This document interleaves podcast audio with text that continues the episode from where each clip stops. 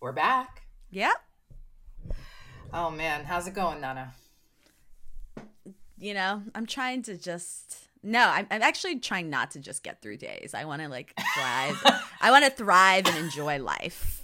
That's right. Just Yeah. beyond surviving, we want to thrive. Someone said that. thrive. It might have been Maya Angelou. It might someone some some like very like important black woman said that. Well, of Uh, course it was a black woman, but yes. That- It's much better to thrive than survive. I can hear it in the Maya Angelou like, like tones yes, it, it is much better to survive than thrive. Yes, there you go. There you go. got it. You got it. You got it.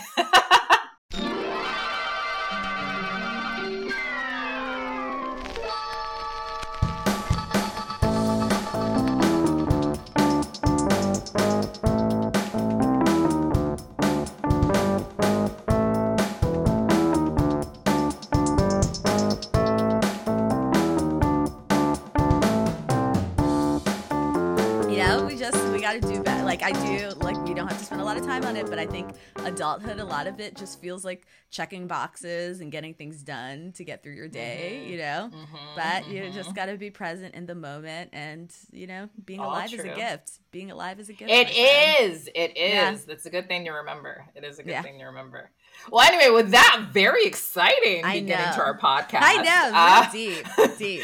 we really, we really got in there. Really got in there. That you know, uh, 30s angst. Um. Mhm. Anyway, what are we talking about today? Now, well, first of all, I'm Misan. This is my buddy. Nana. Um. And you want to do our little like spiel? You want to take it? Yeah, yeah. So we are Hell- Hell Yeah, and we are a podcast about romance, romance content. The podcast was started by me and Misan. I guess now, like a is it a year or two years ago? I can't even keep track. I think it might be. It might be two. Yeah, but the whole idea was like during, you know, at the beginning of the pandemic, we both realized how much we were leaning on romance content to just kind of get us through things, you know. And back to our, I guess, our earlier point, it was like, more, you know, some beyond just like surviving the day, it was like finding pocket of pleasures, and romance was a lot like enabled us to do that. Um, and we just realized that oftentimes romance is not taken seriously uh, because it's associated with fem, feminine people, but we wanted to change that. We think romance has a lot to teach and a lot to offer. And so we started Hell Yeah. We are two badass lawyer ladies with an African do attitude, first generation Americans of West African descent, went to law school, coming at you on the ones and twos on a Sunday night. It is Hey, hey, DJ Nana. DJ Nana with the beats. yeah, but that, that's it. So that's like the whole spiel. One day we won't repeat it, but but Today's gotta- not that day, guys. today's not that day. Um, but yeah, like we usually do, you know, we we do we toggle between um, in-depth analyses of well-loved, well um, class or well-loved classics, but we also love when there's a new opportunity to review the, the Mm-hmm. latest rom-com. It's far and few between, but when it does happen and there's a lot of excitement, we want to be there with you. So that's what we're doing today. We're reviewing Yes. a new rom-com, one that has just I think it premiered like is a week or two weeks ago. Riley. It's like t- I think so. I think we got it on Hulu probably a week ago, or almost like yeah, probably a week ago. I think. Okay. Um, but it like it's like a British film, so like it like premiered in the UK probably two weeks before that. I remember Got it. seeing like uh, talk about it on Twitter, and I was like, oh my god, when am I gonna get Rye Lane? And then a week after, like Rye Lane was available on Hulu, and I was like, wait, that was really Yay! fast. Cool. Yeah. Yeah. So, yes, we are um, reviewing Rye Lane that uh, you know just premi- or I guess dropped in the U.S. like a week plus a week ish ago. Yeah, roughly a week plus. Yeah, yeah, yeah. Yes, by Raine Allen Miller. Um, Yes. a very promising, and this is her debut, which is really cool. She is Yeah, a few yeah. years younger than us, which should make us feel terrible about ourselves. doesn't. Because film is not what I want to do. Happy for you, Raine. You're talented. This is fantastic. She's a few well years done. younger than yeah. This is her directorial debut, and it is great. Another thing I do kind of want to add about her because you'll see in through the movie. Apparently, she had a lot of experience before this directing kind of like fun, kind of kicky commercials, and you see Yeah, that. there is this like kind of energy. marketing, vibrant energy all throughout the movie. Yeah, it kind of reminded me of when we talked about Brown Sugar. And who remember who the remember who was the director of Brown Sugar? Um, I can't remember off the top of my head, but I just remember thinking that like the way he directed it made me think of like hype hype Williams music videos. Yes, from the yes, early 2000s. yes, yes. This Uh, so definitely wa- was influenced. Yeah, yeah, like I thought that was really interesting. Kind Yeah, of bro- oh! that a little bit. Yeah, Brown Sugar was Rick Fam- Famuyiwa. Yeah, Like okay, that. that makes sense. That tracks for me then. Yeah, yeah, Yeah. that all sounds about right. Yeah, pretty cool. Yeah. yeah. So Rye Lane, but before that, we have a bit of ROM news, right, Nana? Yes, we do.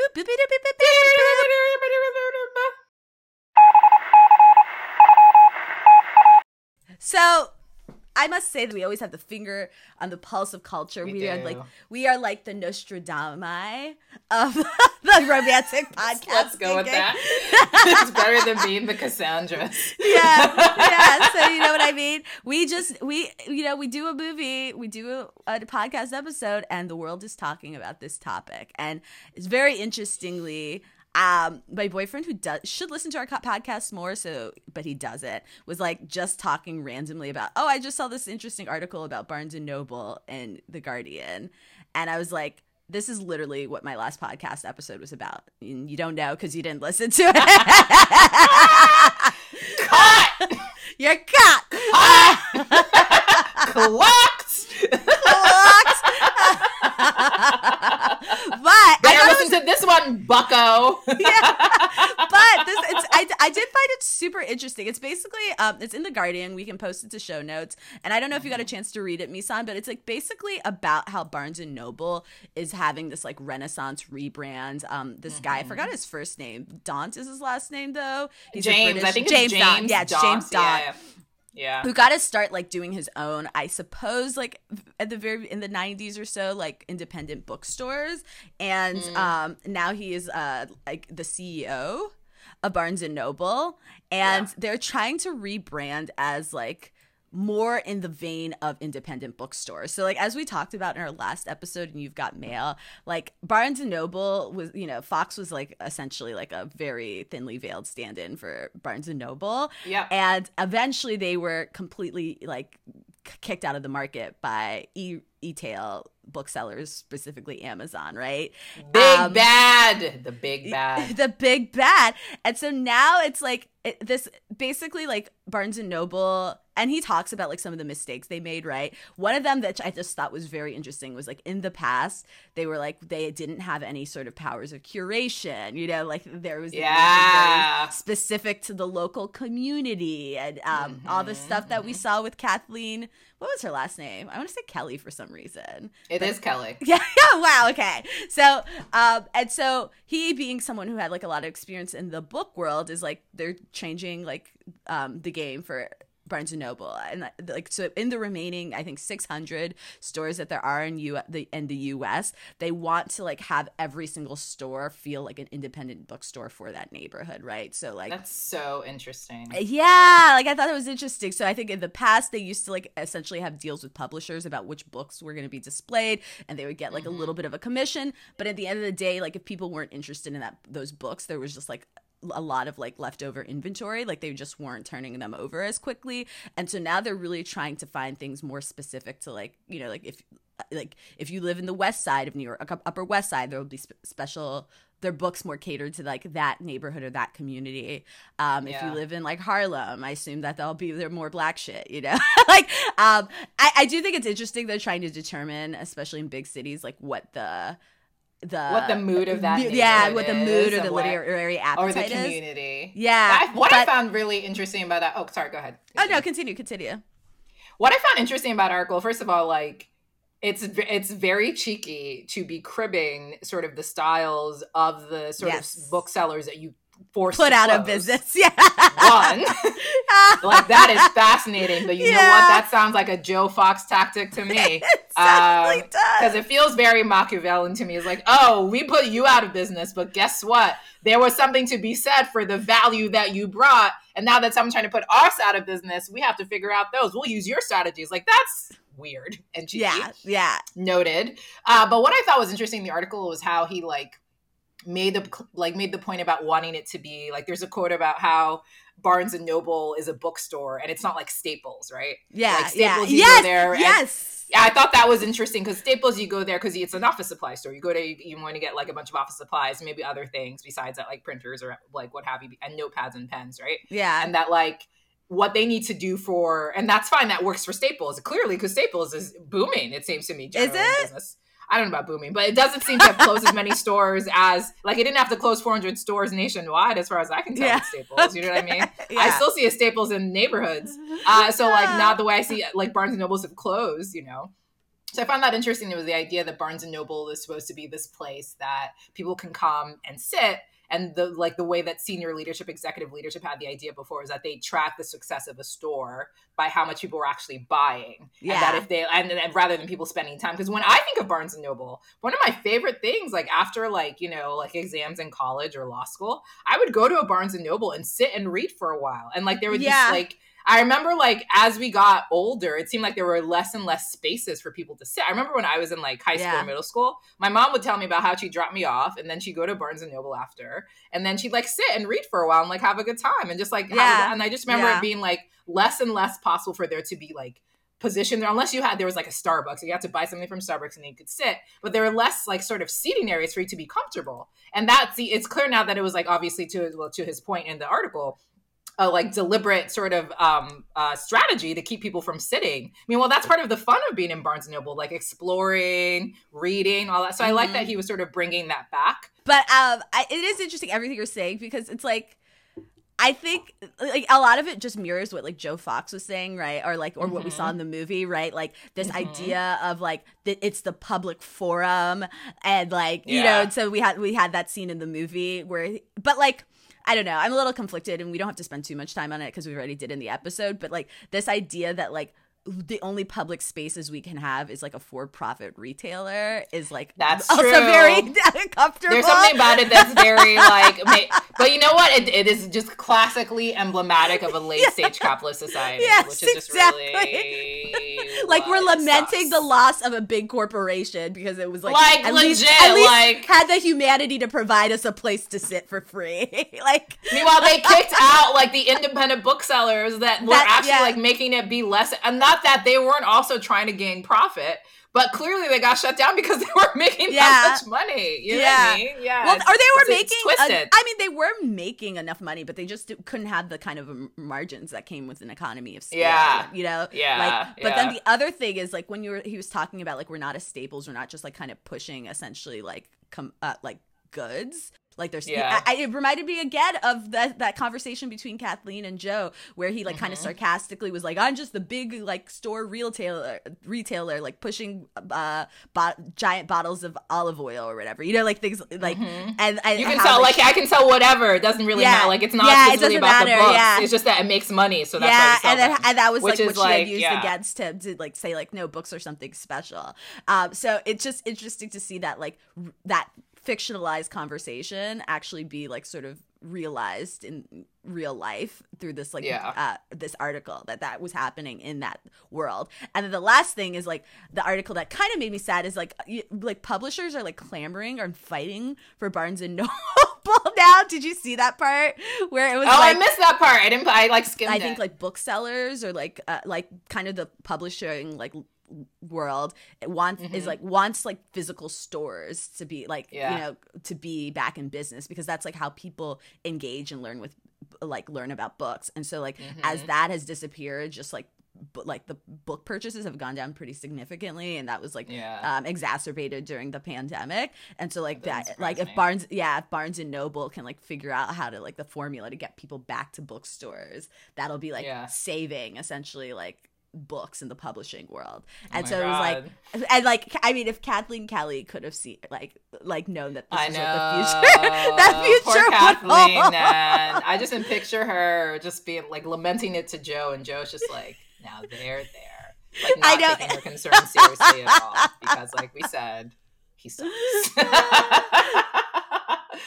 Um, um, so anyway, yeah, we'll look out and see if Barnes and Noble can make a comeback. My money's on no, but you know, because capitalism. I'm I mean, rooting for you, Barnes and Noble. I'm rooting for you. Although my I'm- personal fave was, like I said, was Walden Books, but I'm rooting. Yeah, for you. I don't even know if I'm rooting for you. I don't know. Like the same beast that like you utilize and leverage against all these other companies is now and now came for you. Maybe that's the just the way. eats- The snake The eats snake eats Ouroboros. tail, yeah, That's what it happens. But like, I so- know. I know. What are we gonna do?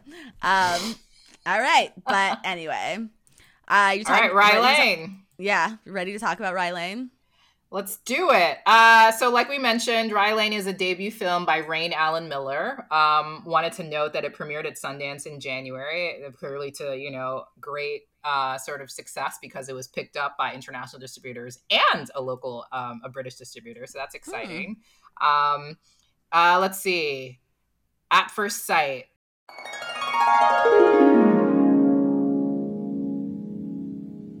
So I just watched this like like I mentioned. I think I don't know if Nana and I talked about it when it pre- like when it premiered on Hulu, but I remember being excited about it on Twitter when I saw people talking about Rye Lane and I saw the trailer.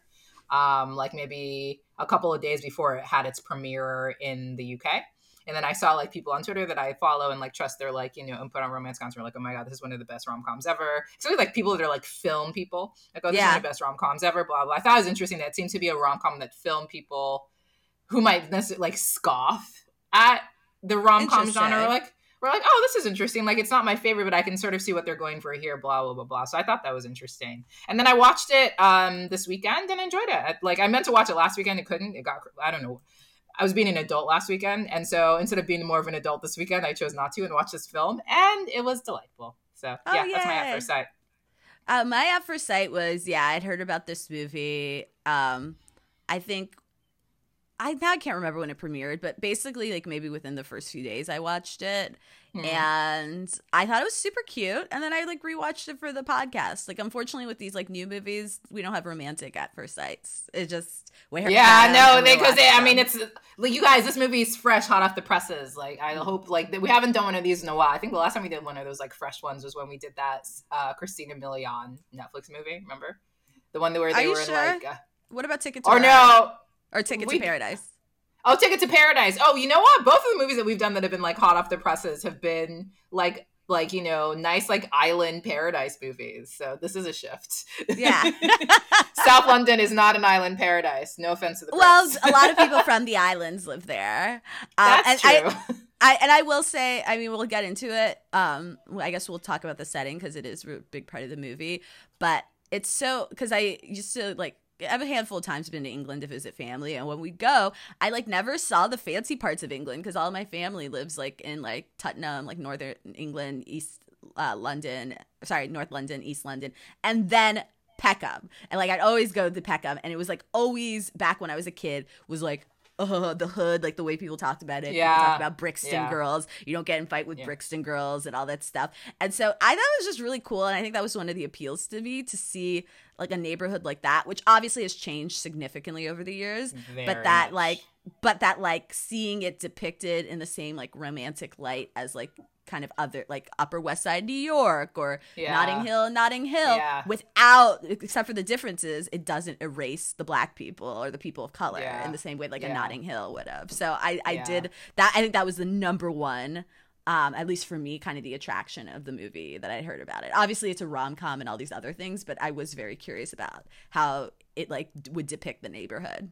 Yeah, it was interesting because it wasn't like like Peckham and Brixton, like South London, is very much a place that's become quite gentrified, right? Like, Yeah. you know, just like gentrification is a process we're seeing through a lot of big cities. Uh, but I did like that it didn't, you know, that wasn't the story. Like, that wasn't the only story being told. You know what I mean? Like, I felt like it tried to offer like a look at the Brixton and Peckham that still exists. It still has a bit of its soul left. It's not sort of like gone completely, Yeah. like you know, um, I don't know, financial district in New York or like you know, white city in London. You know, all that sort of stuff. Like it hasn't gone like full like soulless, and that was and that Yeah. was nice to see, especially with all the color. And we'll get to that in a bit.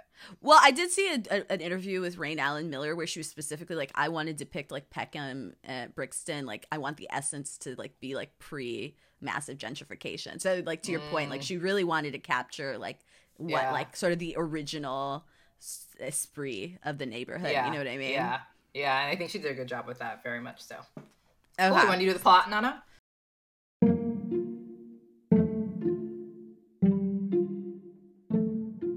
Okay, so the plot is real simple. Let's just like you know, let's just keep it real simple. Me to San, no interruptions. Okay, we got we we start the movie. We're in a bathroom. We see all uh, lots of shenanigans happening in this unisex bathroom in different stalls, and then we like come to a stall where a man is like crying, like but like and like I don't want to be dismissive, but like I do think they intend for him to sound a little bit like a little girl because he's the way he like you know what I mean. I I just it, it was like a it was like it was like. you know, I think it was like definitely like an exaggerated feminine kind of crying. Um, and then um, and we learned that that that's a character Dom, and then Yaz is like another the other main protagonist is in the bathroom overhears him and she's like sits in the stall next to him and they're kind of talking and um you know I, I don't even really remember what she says but it's something along the lines like buck up you know um yeah. and then we find we find that they're both at this like um gallery opening for um what we learn is like a mutual friend slash acquaintance of the two of them who's this guy. Do you remember his name? Nathan. Um, nathan who like just like makes close-ups of mouths. And so that's played for a lot of comedy. And to like our original point about peckham it's like it kind of captures that gallery culture and like sort of this mm-hmm. like satirical way but like still not kind of zapping the neighborhood. Like so it's like not ignoring that like sort of piece or that like new facet of the neighborhood, but it's still yeah. kind of not, not ignoring the other denizens as well. Um, but we basically like Dom and Yaz are like chatting and you know they chat about their lives and like I, I think like I'm not gonna get into all their conversations but this is like a walk this is like a walk and talk romance right and so we just see them walking through the neighborhood having conversations about their lives particularly like their their former relationships so we learned that Dom was dating this woman um you're better with names remind me her name gia right? Gia um, yeah who like through flashback we learn had was like sleeping with his best friend like cheated on him with his best friend and that mm-hmm. he needs to actually go and like because gia and eric his best friend or former best friend from like primary school have invited mm-hmm. him to uh, dinner at this like portuguese restaurant to quote unquote like clear the air and so he's like kind of setting himself up for like a really painful encounter yeah uh, except he used to go there with gia when they were yeah, together yeah where he, they have like all the power and they're like happy and together and he feels and miserable. smug. Yeah and smug and he's been like trolling their social media. And so yaz like um basically hearing this conversation or like hearing this history is like sympathetic and pops in to pretend that she's his girlfriend and gia like immediately feels uh, jealous because like now that she can't like rub the fact that she's the only the one who is in a new relationship in his face yeah. we see that she maybe has some doubts about leaving her like successful upstanding boyfriend for like yeah. eric who's like hot but a loser right and yaz points yeah. that out yeah meanwhile in like their t- their conversations we learn from yaz that she was also in a relationship but the guy was like so pretentious and terrible she like took back the power and dumped him spectacularly but mm-hmm. uh, but like in the process of that she left her um, low end theory tribe called quest lp at his place yeah um, and yeah. so and so then they come up with the plan that like now that they've had like hijink number one where yaz pretended to be his girlfriend oh and then she also had like when she had done that she told this like glorious like made up story about how they met, which was like mm-hmm. do at a karaoke night, and they like kind of blew the top off of the roof off the place, right? Um, but mm-hmm. now that mm-hmm. they've had their like one kind of sneaky little hijink, sneaking hi- number hijink number two is they're gonna go to her ex's place and steal back the record. They mm-hmm. go, her key doesn't work, and so she has to go to his um, mom's place. And like, I they're like you know they're Afro Caribbean, um, and they're having like a little barbecue. And so I thought that was like a nice nod or a way you could like to like those like like what we're talking about the main mm-hmm. demography of the neighborhood, right? It's like mm-hmm. I mean these are like these were the uncles and aunties were having a party, and so we yeah. see Dom trying to interact, uh, which I thought was a very funny scene, just trying to interact with the uncles and kind of be like, mm-hmm. yeah, I'm down with you know like the this music and and then even like the kind of music that they were playing, which like I don't think it was necessarily lovers rock, but it was maybe like rock steady. It was like older yeah, ska yeah. things like that. Um, and he was trying to be. It, it kind of reminded me of callback to the show, uh, mm-hmm. lovers rock episode, right? Yeah. Um, yeah. Anyway, um, he like embarrasses himself to try to help Yaz get the key because one of the uncle tells him that the key is like in these drawers, which are the auntie's panties drawers. So then he has, and so he has to like kind of skulk out like with his tail between his legs. But um, what basically like the auntie tell, tells Yaz like, oh Mona, um, one of the I guess another mutual friend would have the key because they're house sitting for um, what's Yaz's ex's name? God, I'm blanking on his name now. Um, uh, I remember his his girl, his new girlfriend's name is Tabby. What's his name? Uh, I'm gonna look it up. It's gonna bug me. I think his name is Jules. Okay, yes. So Jules, and so they go to the karaoke club where Mona kind of runs the show. Mona's played by I think his name is Omari Douglas. Uh, he he was in, yes, um, that's right. Uh, right. It's a sin, which I'm just plug. It's so good. It was so good. Did you see that? It's a sin. I haven't. Um, I oh, haven't, it's so good. It good. Yeah, yeah, it was. Okay, so Mona is like their Mona is basically like, I'll give you the keys. I know you're going to cause drama, but I'll give you the keys if you guys sing the song at karaoke. Mm-hmm, um, mm-hmm. And so they have to like relive, like live out the like fantastical lie that they told. And so they start off and um, Dom is like a little nervous. I really appreciated it that it was um Shoop, which is one of my favorite songs. Notorious, I know, I notoriously hard to perform it's at karaoke, especially a- by yourself. It is like a very hard song. I believe I tried. And Dom like gets up there and is gonna do it for her, right? Um, to try to get the key, and then mm-hmm. and then this is kind of a key moment where we see that Yaz like there's a lot of bluster, right? Because like mm-hmm. in this mm-hmm. moment, she like can't get up on the stage. She's embarrassed, yeah. and he's like, "What? You're yeah. like the free living one. You can do this." And then mm-hmm. seeing Dom, who's like you know clearly a very sort of nervous, um, introverted, risk averse guy. Seeing that he took that step for her, she's able to get on stage and they have like this great moment. And then we'll talk about this. It's not clear if it was as triumphant as we see it because it's all yeah. from their perspective, which I exactly. it's like a, like yeah, which I think is a fun thing that the movie does.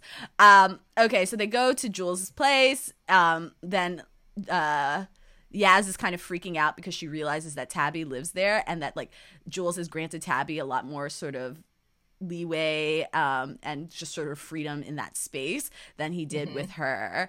And so there's a, she's like very jealous and you're kind of thinking like, well, you know, I broke up with him. Like what's, you know, the deal? Yeah, but like, like why are you so happening. upset?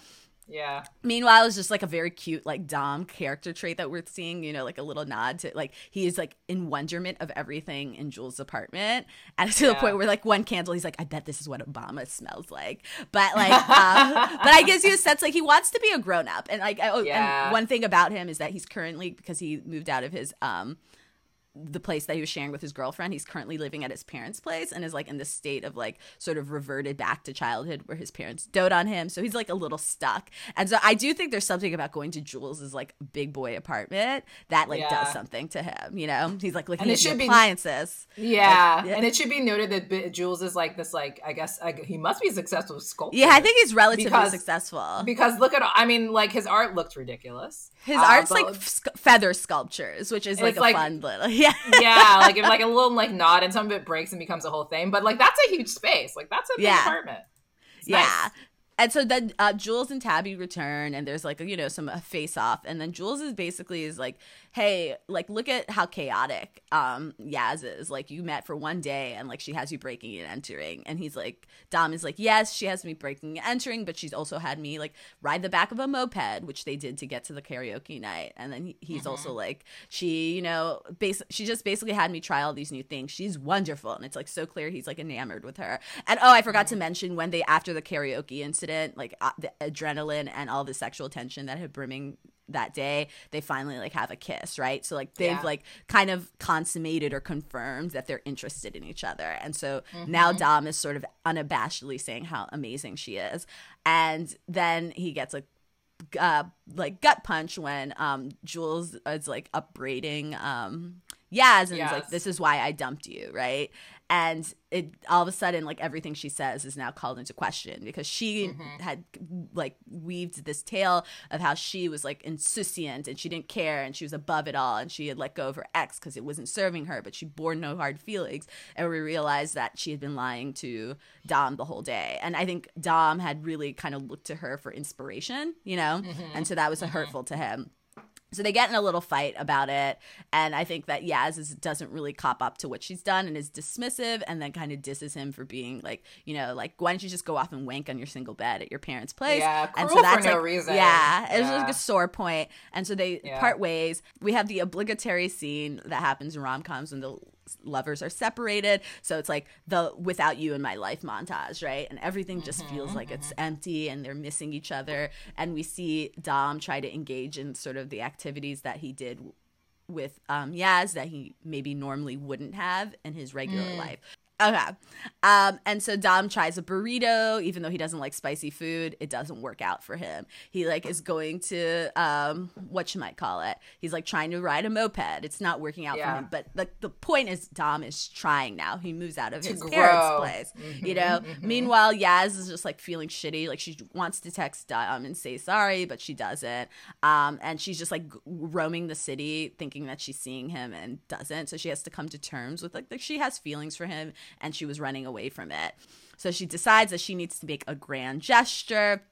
And this is a callback to earlier in the movie where she says she had dumped Jules because Jules didn't wave at ships when they drove, like came, you know, rode when they're on like the Thames and they're on yeah, the river. when they're he didn't, Thames like and people on the wave and he didn't wave back. He- yeah, he had didn't wave whole, back. Like thing about how boats are like a some form of sex trafficking. Yes, and that, I- was ridiculous. he was- Which is like at this my point, I'm like, now that we know she's an my- unreliable narrator, I'm like, is that really But he was the, of all the cartoonish characters, he was the one that made me laugh the most. That actor it. hilarious. It was so funny. It was Um, but as uh so they're both going to like another one of this friend's art art shows but now instead of mouths they're focused on asses right and like all the characters Anus is the name of the ex- An- exhibition. anus yeah and so now we're seeing like all the characters kind of come together in one place it's like very clear that he's like missing Yaz, but then he gets a call from Yaz because oh, because he was nervous that she was gonna be there. You know, it was the whole thing like, is she gonna be there? I don't want to see her, but yes, I do want to see her. He gets a call from her. Where are you? She's like, look outside. She's on a boat, and but before she she uh tell reveals she's on the boat, she's like, look outside. The boat comes by, you know, honk honk. Eric wave or not Eric Dom waves, and then uh, um, Yaz is like, I knew you were a boat waver, which I thought was like very cute. And so she, in the end, makes the grand gesture. He like kind of runs after her. They had their little kiss at the end, and they're together happily ever after. And that's the movie. Yeah. Um, Okay, so what do you want to get into first? You want to get into the filming style before we go into the, you know, like, like one thing that I thought was interesting. It was like there was a lot of reliance on the fisheye, like fisheye style, like lens Yeah. framing, which was great because like, and I've something that I've noticed recently, like in another thing, I watched a K drama called Into the Ring, which at 1st it's Mhm. like a little bit like claustrophobic because it's like, oh my god, like you're like putting me like right in there. Um, there's something about it that just felt like we were with the characters like like it felt like i was like walking behind them essentially or like Yeah. seeing them like right in front of me which i thought was a very interesting sort of stylistic choice especially for someone with their debut film um and But, especially how uh, colorful it is and everything Yeah, in terms of the fish eye, like uh fisheye lens, which I thought was really interesting, is did you ever used to watch that show Peep Show? So apparently, oh, okay, that's so a peep like show this- but that's a peep show sort of thing isn't it Yes, yes, exactly. So it was like this British comedy that was like ran a few seasons, and it was like it, it was just like about a bunch of like I think twenty something year olds, and what th- that that's like that was like a very like signature technique of the show, doing that like kind of fisheye lens, this like to like again like peep show, like a callback to that name, and Mhm. um I read that she like was heavily influenced by that show, and That so like it- yeah, so like I do think like what not only it, like it's like exactly has that immersive effect, but I also think it creates this like kind of like sideshow or like funhouse, no, more like a funhouse like Mhm. feeling where like the entire movie something it's just like you it's like it's fantastical, it's delightful, it's bright, and we'll talk about that. But it also just doesn't feel it's it feels surreal and it feels like off kilter. And I think Yeah. that contributes to this feeling that you can't really trust everything that's going on, right? Like yeah and I, it's and a little topsy turvy for sure It's exactly it's a bit topsy turvy um uh, and then i I'll, like i think like what i appreciate about the movie is it's like very simple. It's like classic rom-com tropes. Like we have like a sad sack guy. One crit- critic um i think npr they were talking about which i did appreciate is that in some ways like it is interesting that dom is this sad sack guy because like mm-hmm. oftentimes we do have like you can have a sad sack guy but like the person who's like crying in a bathroom about their previous relationship and like 9 out of 10 rom-coms would usually be like a woman, right? Mm-hmm, mm-hmm. And so like we start off like playing or like with like the gender roles a little in this like yeah. kind of traditionally het um rom com, and then but I did think Yaz like felt pretty standard manic pixie dream girl. Like she had like oh, more she, totally she had was. depth, yeah. but she, there's definitely yeah. borrowing from that like tradition, right? Um, it was definitely like Zooey, what's her face? Um, Deschanel, yeah. So it was like very Zooey. Like, I was like, this is just like Zooey Deschanel, eh, but for 20. But she did have more grounding, right? We a see her bit, on yeah. her own. That's she possible. is like kind of like she has a lot of shit she's dealing with, and you know. And I then, think part I, of it also was like her um I felt like there was a bit of an affectation. You know what I mean? Like, yes. Because a yes, lot of yes, like yes. a lot of her like because we find out later that a lot of how she's presenting herself it seems to be sort of like how she wants to be. Yeah. She actually is right. At least from how she talks about the breakup and all this other stuff, like that sort of attitude. Um, so I found so I think part of that wouldn't surprise me that she was doing her own sort of like manic pick, like being the person that could help like help him. Not necessarily it was like deliberate, but like very much not wanting to also be the sad sack but being the person that's like you know like this like delightful new like uh person to help him out in the way and that putting on that persona in a bit when later we see her like eating Greggs on her bed, like depressed. Everything is like messy in her yeah. room and all this other stuff. So I thought that was interesting.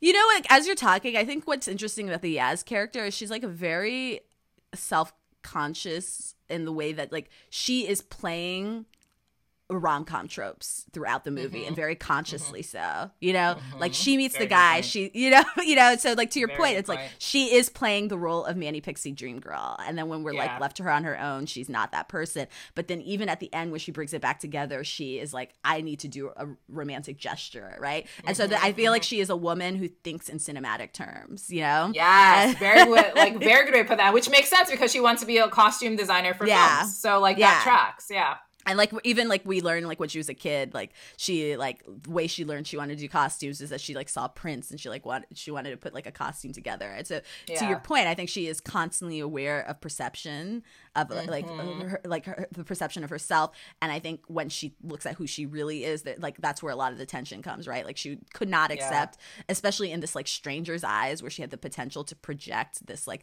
character yeah. that she wanted to be she like could not accept um or like give him the truth which was she was like someone who was like completely vulnerable completely brought heartbroken and like in her words like pathetic right? And yeah. completely rejected.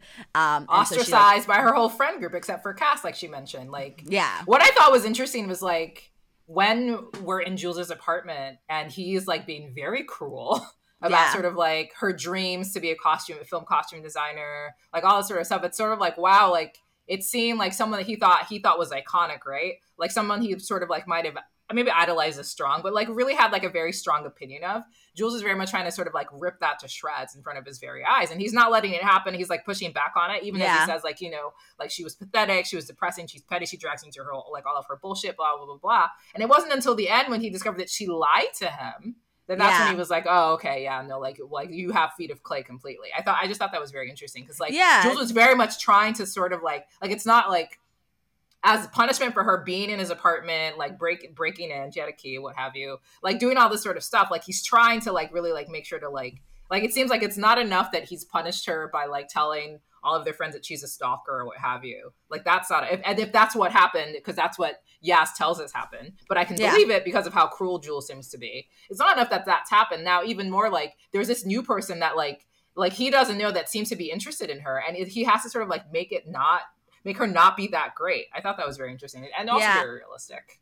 And I also just to, to your point, like I think like even though like Dom kind of idolized her or this character that she had like pr- portrayed herself to be. I think like what he was like most interested was in authenticity. So like the real attraction was that she just seemed to be someone he thought was like so true to herself mm. and so mm. authentically herself. Yes. And yes. like the fact yes. that like she she's like committed to like sort of performance and he's committed to authenticity. Like kind of even comes out mm. and like they're, and they're like flashbacks because like when I mean obviously like his is gonna be like skewed because it's his um like his perception but when he's talking about the breakup like you know and mm. like they ha- and she and um miller ha- allen miller has this like kind of fun technique where they like transport the two characters like into the flashback so they're like immersed yeah. in it and his mm-hmm. it's like it takes place like as like more or less like in the setting it would have happened right like it's Yeah. in the uh, it's like in the movie theater he's like showing the picture he's like showing himself at his lowest and all that but then when we go to hers it is a, a set it's a set piece it's in a and like, yeah, and there's like a bunch of and there's a bunch of doms watching the scene. and there's a lot, a bunch of it, right? doms, and so we know that it's a performance, right? Like, so her memory Mm-hmm. is not an authentic one; it is like her putting on a performance on a stage, right? It even looks like a black box, and you don't even have like all four walls, right? Like, Mm-hmm. Really, really good uh, point. yeah, I didn't catch and that on the first watch. Yeah, yeah, well, because I watched it again too, right? but like, and, but I'll, I'll be. And, and this is a movie that is like,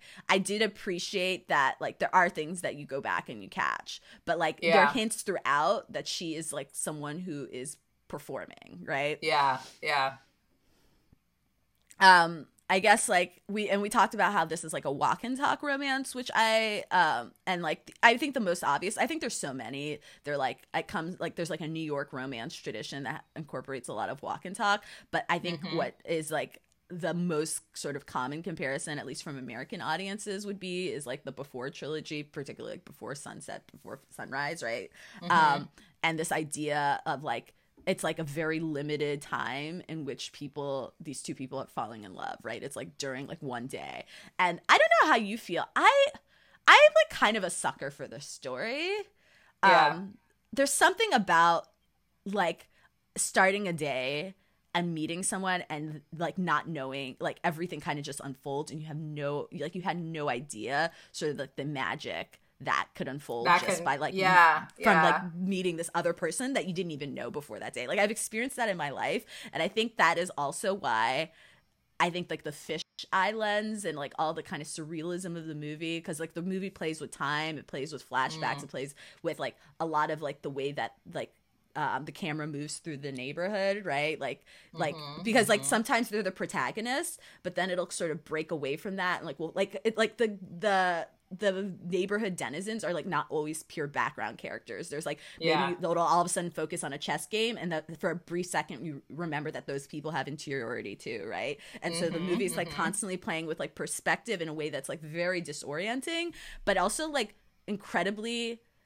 like consciously cinematic. And I actually feel like in like a meta way, it's like a comment or it's trying to project how you feel like in Mm. those moments, right? Like, have you ever been on a date like where you just went on a date with person and then it ended up like in the afternoon or the morning and then it just ended up lasting the whole day? Yeah, like it just and those you know are I mean? always yeah. And- you, and it's it almost like you feel like you're in a film a little. Yes, it's like, is this really happening? Like it's like I thought this is the type of thing you see in movies, and then you're just like, this has been, and then like when it ends, you're like, I've been on this like this has been hours. Like yeah, like, and it's some, there's something so like because you you go on the day, you just think it's ah, it's a day. Like maybe it's a first, maybe usually it's like a first date, right? It's the first Yeah, yeah. time you're interacting in person. You go on like, all right, this will be fine. And then you start talking, like, wait, I'm having a great time. And then it's like, oh, let's just go to this other place. Oh yeah, sure, let's go. Yeah. Then you just keep going and going and yes, going and going. You're yes, like, you don't want it to wait. end. You don't, You don't want it it to end. And it's the type of thing that, you know, I think it might be a bit harder in like if you're in the suburbs where things close early, Yeah. right? Like it's the type of thing that I think really lends well to being in like a city. Because like if you like for example, if you start the date like later, like at least then there like there are things that are still open. Like they're still going or like before like but it's almost like the city is like falling asleep as you're going around and still do and you've been with the same person all day. It's just something so I don't know, magical about it. And you're like, oh my God, like I like you're like, I don't think I know how this will end up. This could go like a bunch of different ways that I had not thought about before. Yeah, Um, and I and I think this movie captured that really, really well. Yeah. Because you can see them just like you can see in their eyes, they're like, Oh, do we just keep going? And then just keep going. I was like, yeah, okay, they I'll just keep keep going. going. Like Yep. even like even when like at the end, like when they go to her ex's mom's house, so Jules's mom's house, right? Mhm. It's like that's the time for them to part. You know what I mean? Like they're like, okay, like the key, Yeah. like they couldn't find the key, what have you. Then his mom calls her back and is like, and he like walks up. And they're like, okay, bye. And then he get they like exchange numbers or what have you, right? And so then the his, Jules's mom calls um Yaz back and is like, oh, actually, you know, Mona might have the key because she's house sitting for them. And then she calls him back and like, oh, we can keep going. And they're so excited. They're like on the moped, like it's just like really cute, like Yeah. how they want to continue to spend time with each other. You can feel like they form like this connection in a way that was not expected at the beginning of their day. You know, so very cool. Yeah. Like I don't know, like I, I just feel like this and this is probably why a lot of like I think you were talking about like sort of movie or cinematic people really liked it because I do think like technically it borrows like it, it, comes from like this tradition of like like I definitely saw like kind of like French new wave like Godard and Truffaut like this kind of like mm-hmm. surrealism and this playfulness mm-hmm. and then like the like the bright colors like I, um you know they're like kind of 1960s movies like blow up like that british movie but also like kind of like the weird kind of hyper technicolor movies of the 90s like muriel's wedding or strictly yeah. ballroom or even like jawbreaker right and i just had this feeling that like allen miller is like one is like a filmmaker's filmmaker but is like a pop culture person and like i think to your yeah like, the kind of like the visual like delight like the like it's just like it's like candy. Like everything is candy color. Like it's yeah. just you know, I yeah. think ha- is like kind of the hands of someone who makes marketing, right? Like ads, right? Yeah. Yeah, it really tracks. It's, everything is like so saturated, yes. right? Like it's not like the colors are just the colors you see. Like like like real life doesn't look like that. To your point about the surrealism, right? Like the very saturated greens, the very saturated, like you know, even like the lighting, like you know, for their skin, like the way it, like yeah. it, like works and pops. It reminded me a lot of like have you ever seen that Beyonce documentary? Life is but a dream. It was, but there's a like it might be Life is but a dream. Um, I think it's definitely one on yeah. HBO. One was yeah. Life is but a dream. Um, but they're like they're working through like her um sort of their like doing lighting for one of her mm-hmm. shows. It might be for the album four. Like for one of her shows, and then they have like blue light. Yeah, and she's like, "Blue light doesn't work on." Yeah, yeah.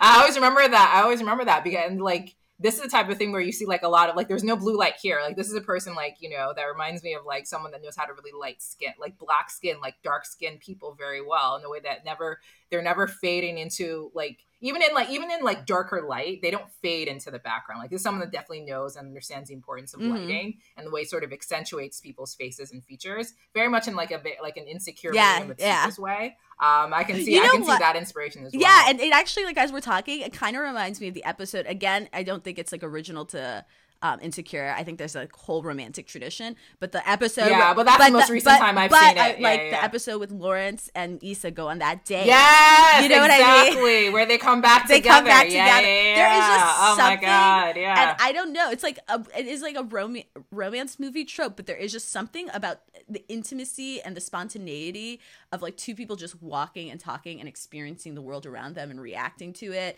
and like it is like and I, I've in, in, my lived experience, it is like one of the most romantic experiences you could have, you know. And I don't yeah, know what really, it is. There's, There's something just, just feels so. Yeah, maybe it's the, the, like the new beginning aspect. You to your point earlier about how like it's like s- someone that you had never met before suddenly has like the potential to have this like impact on your life and yeah. you had not considered yeah. before meeting them. There's something like very like hopeful and exciting about because it reminds you like oh like life can still like take you places that like are not predictable. Like it happens, you know what I mean? And I think there's something like there's something like that feels like regenerative yes. and especially for the two yes. of them going through like these like like very messy, like painful, hard breakups to be able to have that feeling of excitement and newness must have been really, really thrilling. Like you feel it with them because it's like when you like, wow, because these breakups are terrible. You know what I mean?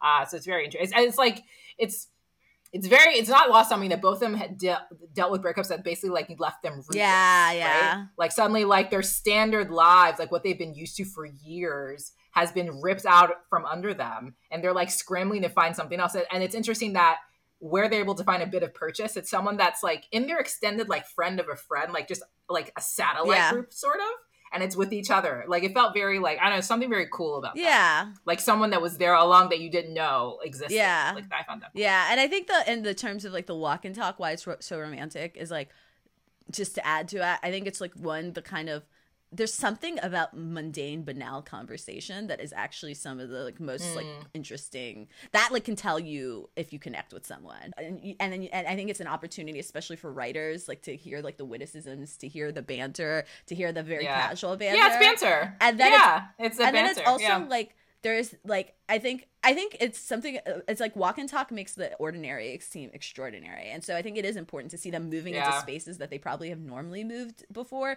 but it has like the the sheen of like yeah. a new love, you know? Like you just it, like every yeah. like it, all of a sudden it's like like like I cuz I remember going on dates like in my neighborhood just the places that you normally walk all the time. All of a sudden you're with someone else and you are a main character. You have that energy. All of a sudden it's the backdrop to your your mm-hmm. love story. It's the backdrop to the movie you know? Yeah. And so it's like something yeah, it's like yeah. the transfer the, it's like transformative. It's like how love or like the new love or new interest romantic interests can like transform the entire world around you is like encapsulated in like mm-hmm. that like date or that moment you know? And i think it, that's what makes it for like really juicy rom-coms because you're seeing that in action. And in this movie it even does even more than that because of like the sort of like the visual, like a lot of the cinematog- cinematic, uh, cinematographic um, tricks.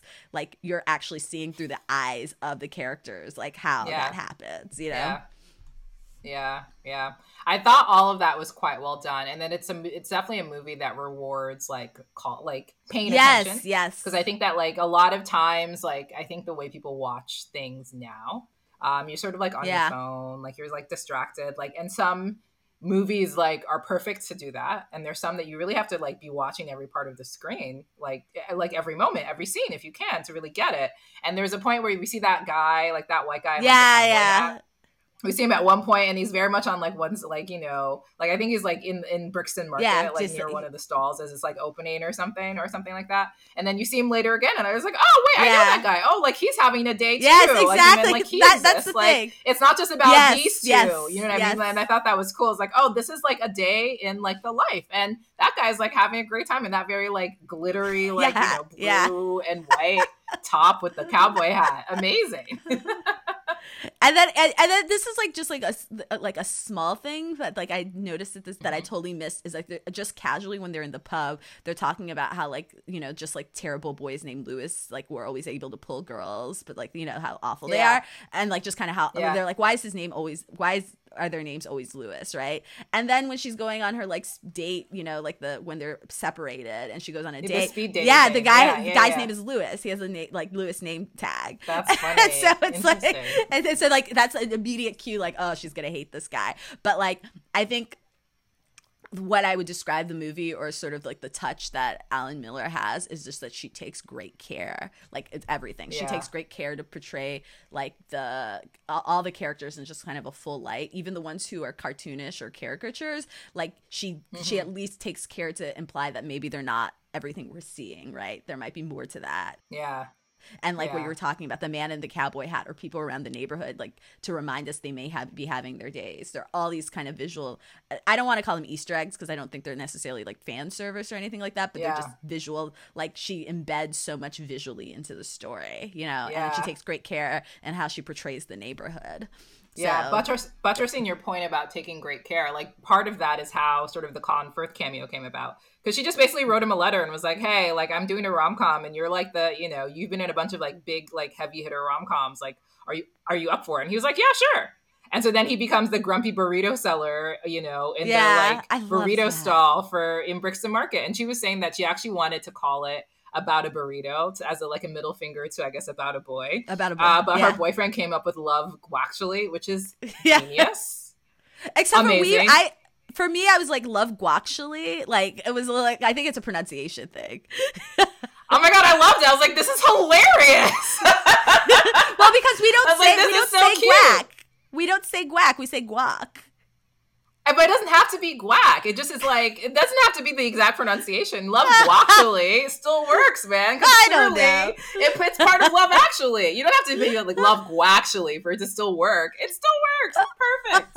uh, maybe I don't know. Maybe British people they say guac. I That's what I was thinking. I was maybe like, maybe they, they say guac. But I loved it, man. Love guactually. I was like, man. And then his face. And the part, best part is like Colin Firth's face is so yeah, yeah, so stern. like it's not cheeky or whatever. He's not like he's yeah. taking his burrito selling very seriously.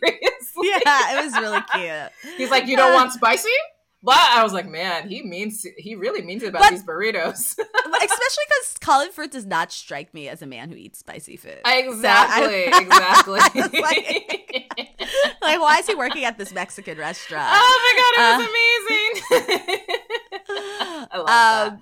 I love it. Yeah. And so I don't know if you want to say any more about the um No, I'm good. Movie. Can we go to, yeah. can we go to if we buy the love story? Well, I okay. I'm just gonna say that I'm gonna sum it up. I think the strengths of the movie because this is like a little. The, this is gonna be a little bit of a compliment sandwich, but like with okay. a lot of bread. All right, but with like a but right. with like a lot of bread. or whatever. I think the strength of the movie is definitely the simplicity of the story and the specificity of the setting and like the characters and then like Mm-hmm. witty dialogue and then like again like the care and like the and sort of it's the visuals um the visual attention to detail. So I do think that this was like a very well executed movie. And, Oh no, the- like craft wise, perform- like Yeah. like from like actual like craft as a director. Uh, for this And to be writing. like her and writing, but th- for this to be her like debut, fantastic. Like this is Yeah. like it's like to me, it was arresting with the visuals. Like it, it, it just Yeah. put it like it's the type of visuals you don't typically see in rom coms nowadays, and I, which I think what's what kind of has like gotten people excited about it. It's like a filmmaker's like it's like she's like a filmmaker's filmmaker, like you said earlier, and it shows in her Yeah. work. Um, which I like. I found it very visually arresting, and that was very cool. I think the writing was good in terms of the witty, like the wittiness. Like I laughed a bunch of times. I found it very funny. Yeah, I laughed a lot. Like there's yeah. a lot of comedy in it. Um, I think she did a really good job with that, and I thought it was very like it was great to see. I guess I'm doing the compliment sandwich myself now. It was great to see like a, sh- a movie with two dark skinned leads, but also a movie that it's Yes. like a British rom com that's not just about white people. Like love that. Yes. And finally, yes, that's amazing yeah. because we you know need what? to do more of this. Black British people fall in love. It's crazy, and people would love to see that on screen. It's like wild. Really? No way. Um, I like that. And it didn't feel like it wasn't. It didn't feel gratuitous. Like it just felt like it was very like to your point. It's like this. I think the strength is in its simplicity, and like it's just like oh wow, like I really like, and sort of how relatable it is, like simplicity and rela- relatability, even with the fantastical nature of it, and people being like sort of Yeah. caricatures that I really enjoyed. So yeah, I like that. yeah part of it. because even like the fact that they're caricatures it's like grounded in reality right because it's Yeah. like this is like it's realistically how you probably see and re- project your exes to be you know Exactly, like as a, exactly. because yeah Yeah, It's- yeah, uh, for sure. Okay but do we buy the love story i feel like we spent like an hour being like this is amazing this is what they do but i'm gonna come and say there's something about the love story and the chemistry that doesn't work for me. I don't think they have I- sexual I- chemistry. I, I, I, we really buried the lead here. I don't think they have sexual chemistry. I don't think they have sexual chemistry at all.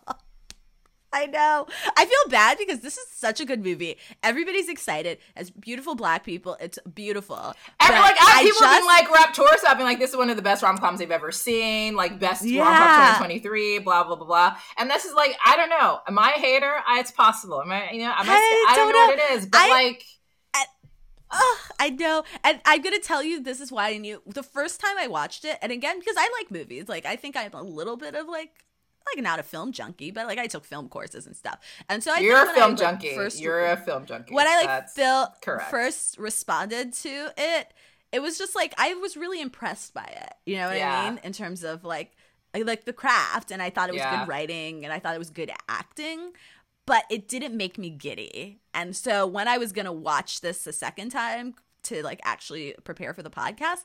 I like wasn't that excited to do it, which I Mm. like hate to admit, and that like Mm. told me that like while I think this is a very good movie in terms of a romance, it doesn't it doesn't kick me in the gut or Yeah. in the poon either. It's got to do one of the two.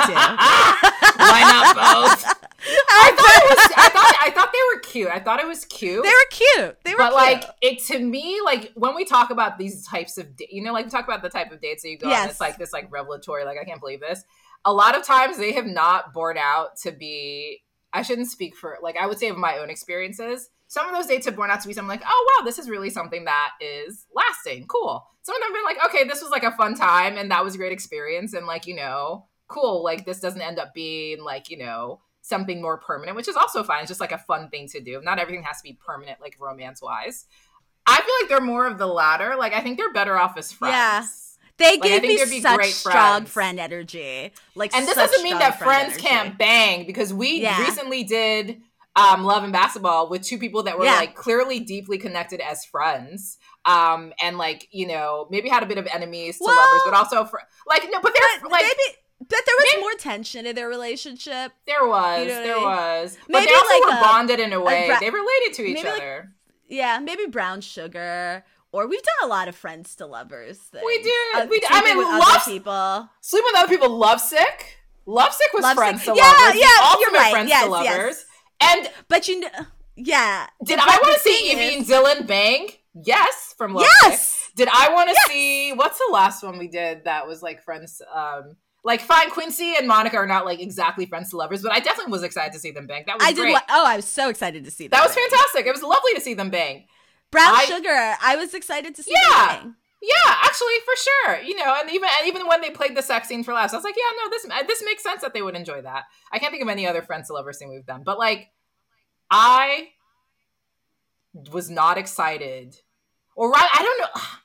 I don't like when they kissed, I was like, "Oh, that's cute." Like it was like, uh, I just did it. You know, we. I think we just and uh, which episode? Maybe it was one fine day. We like define what we think chemistry is, and it's like yeah. you want to you want to sleep with each person individually, but you also want to be buy that they want to sleep with each other.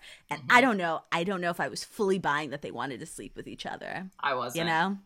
I was. I to me, like, it feels like a rebound type situation. And they'd be like, yeah. oh, like you know, they'd be like, oh, this was great. Because like when G also like separately when g was saying like, oh, you guys seemed really good for each other. I'm like, first of all, I don't understand this. Eric is helping him move. Eric yeah. betrayed you. Okay. Yeah, yeah. Eric is helping you move. You're like talking with Gia and Eric at the art thing, yeah. and you're talking about your like romantic prospects to two people that actually betrayed you.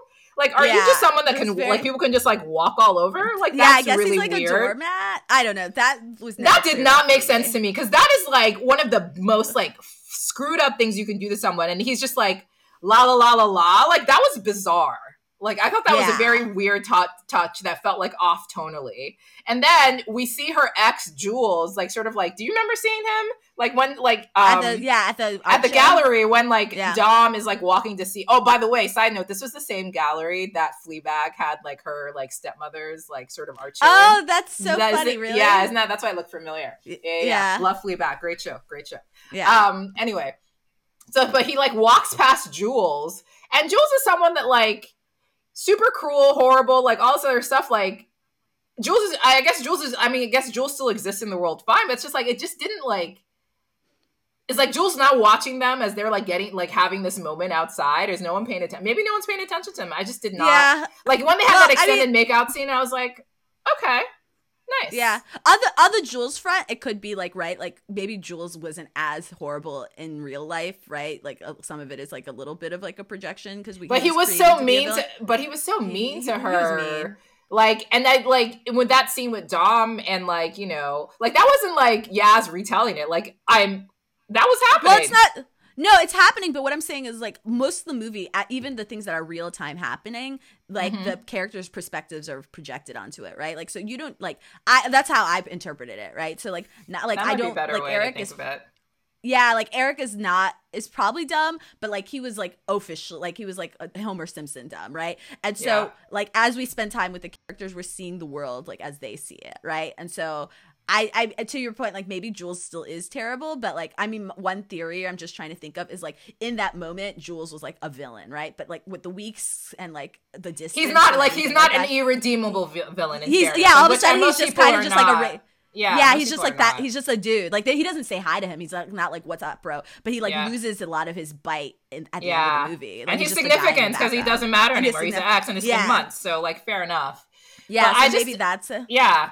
But I just didn't. Yeah, there's chemistry. no explanation. I didn't think they had oh, yeah. chemistry. I just didn't think they had. Yeah, chemistry. the chemistry. I just, it just like even. I thought it was cute. I was like rooting for the character. It was cute. But it was very I, cute. But if I'm honest, I was not like, oh my god, I can't wait for them to bang. Like even when they kiss, yeah. I didn't feel. Yeah, you know, like and sometimes with rom coms, you just gotta go with like. Have you ever seen a rom com? Like I'm just gonna be real. Like this is a podcast of a community of people where, um, you're like your stomach or like you're reading something romantic and your stomach just clenches up or you just like squeal like yeah of course you know course. I mean? like yeah. it, it's just like when you that see... happened with love and basketball. I could not yeah like, I was having the yeah, best just, time. Like when he says like, double or nothing I lost it and I've seen that yeah yeah 25 just, 30 times. Yeah or like even like I remember I told you with like um Notting Hill, like even even my brother, he was like kind of casually watching it, but by the end, when like you know, like um, what's his name, uh, I forgot uh, Hugh. Whatever Grant's Hugh Grant's name. character's name is, yeah, But whatever he what is. yeah. when he like he makes that big speech and at the end they kiss, like even my brother was clapping. Like there's something about was like, yeah, like it's almost nicely done. involuntary.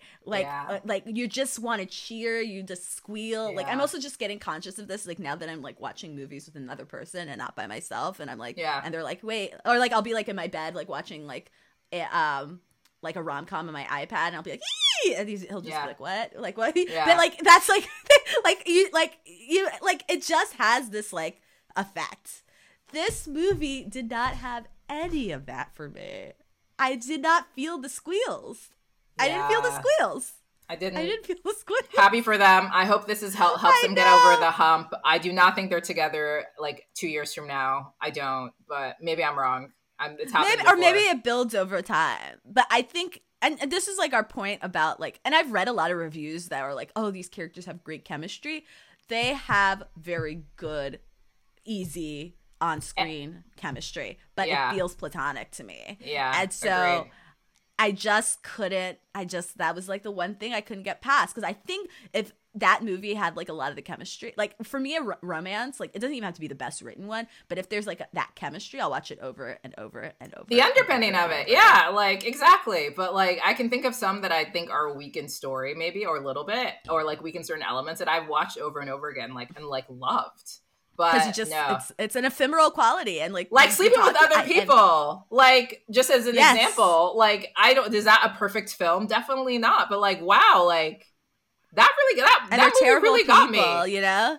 yeah it really got me so You just yeah you. So i guess I, we're the debbie downers for this like episode I mean, no, because I think I still say this is a really good movie. no it's a great film terms- great film in terms of romance and i just think because like it's being hailed as like the kind of comeback to rom-coms and especially Yeah. like as a black rom-com like it's super exciting but like at like this is a podcast like not to be self-serious but this is a podcast about romance you know? So we have to be honest about the romance how we feel you know? And this continues to be that like rom-coms we're missing. Yeah they're missing that like if you talk about the heavy hitters and you can like sort of like scoff at them the lack of diversity lack of blah blah like you know other perspectives that are not just like you know like some generic white person fine.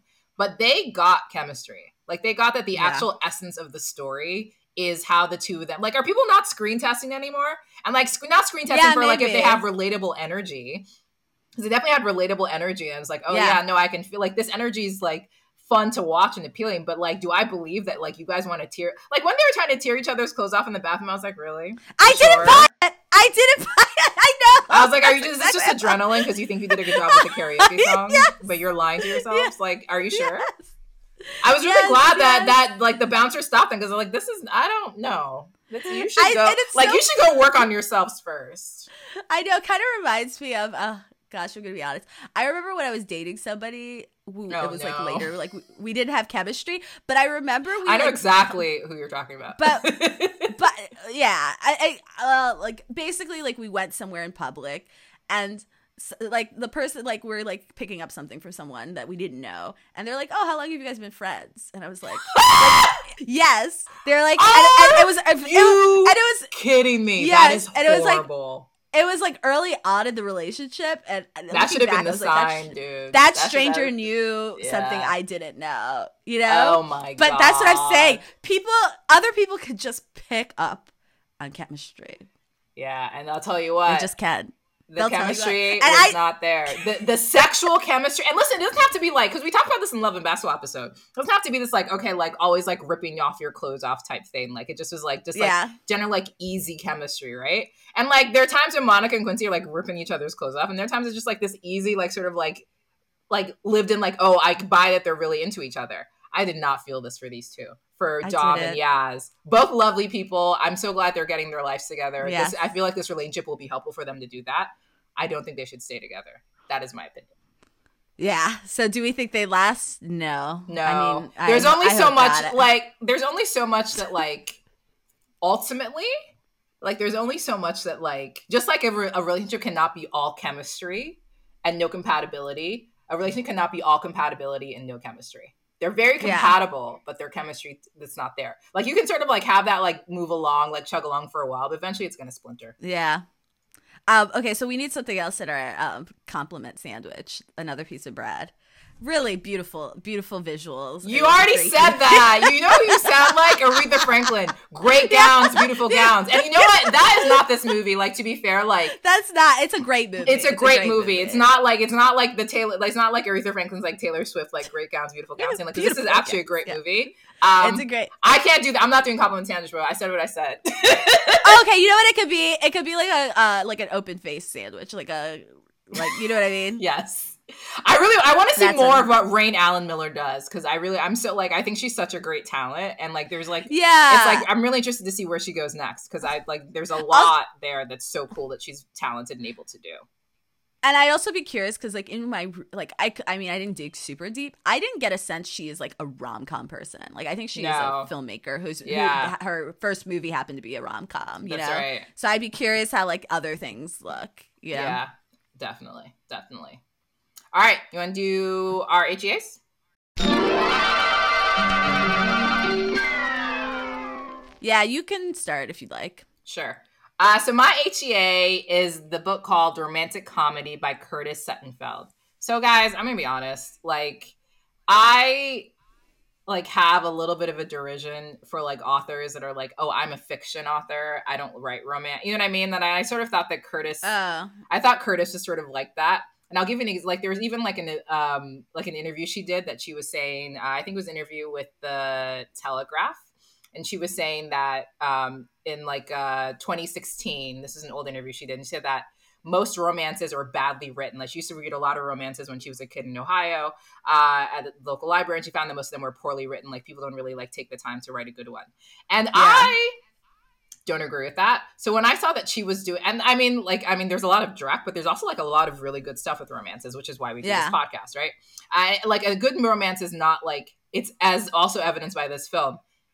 It's not easy to do a good romance. Like, it's not easy to do it well. So when I saw that, yeah. like, Curtis, Curtis Sittenfeld was going to do a, like a book called Romantic Comedy and was a romance novel, I was like, really? Like, she's very successful, like, great author. I'm like, you know, when like sort of like people that I think are like self serious authors decide they're going to take yeah, on yeah. a romance novel, I sort of find it like a little bit like pretentious and like I like roll my eyes a little bit. I'm like, okay, whatever.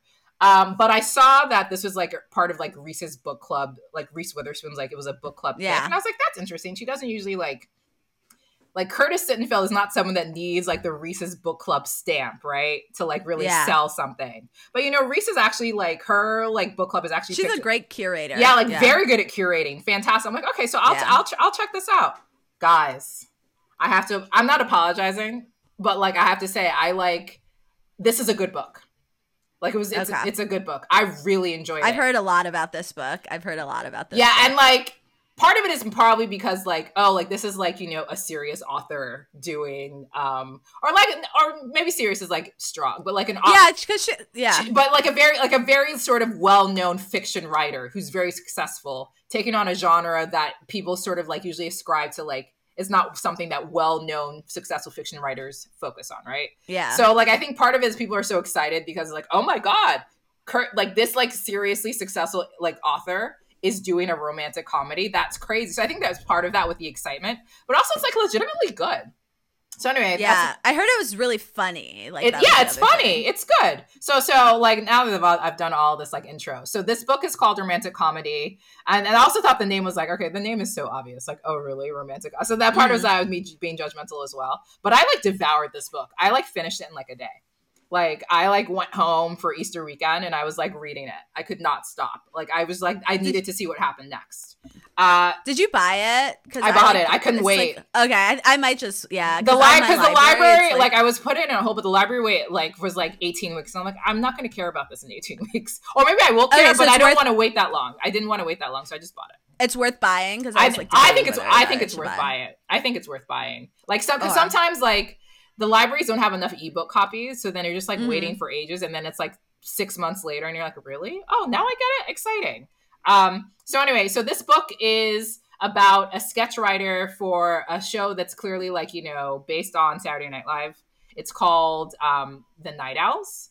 Uh, the main lead mm-hmm. of this is Sally Mills. So it's like clearly based on all, you know, like your like great SNL writers. So she's a very talented like writer. She's not someone that performs. Um, she's like in her 30s. What I really enjoyed about this book is that it's about a couple in their mid to late 30s which like ha- as you know, Rom Squad is, has appealed to me and Nana of more recently, yeah. and it's good to see that. Like it's interesting. Like oh wow, do you realize that people like after thirty are not become decrepit and can't find love? Good to know. Shocking. Yeah. Uh, so yeah. um, that was cool to see. So basically, like she has a friend on the show. Like, I'm not going to spoil too much, but just give you the ba- basic premise. She has a friend on the fellow writer on the show that starts dating this like really famous actress who's really glamorous and is like has guest hosted the show before. And it's sort of like a nod to like all these like there's a number there are a number of SNL writers that have married like really famous actresses. Yeah, like, like what's what, the guy's name? Colin? Um, what's his name? Johansson and Colin. Um, Colin Jost. Jost. Colin yeah, Jost, Jost yeah. and then Emma. Um, what's her face's husband? Uh, is it Emma? She married someone from like Emma, the one that won like what is Emma from La La Land? What's her last name?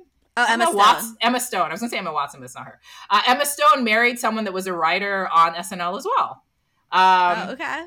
So like it was, so it's like a nod to that, and so she sees like it's interesting, and then it's also like sort of thing about Pete Davidson that has like dated all these like super hot women that are like you know going mm-hmm. through a rebound. So basically so she finds out her friend is dating this like really hot actress and she basically says like how is it that like there's a group of men that are talented but average looking and dorky and generally in society and they get in, romantically involved with these like incredibly beautiful accomplished women? They're not at their level. And so she's can i interrupt this really quick? Go ahead okay so i'm gonna just be a nerd about this you know the um, novel gentlemen prefer for blondes yes or uh, the movie it's yeah, like yeah. basically um hold on i gotta get the exact names right but like the, it was like essentially the same exact like premise like the lady who wrote the book mm-hmm.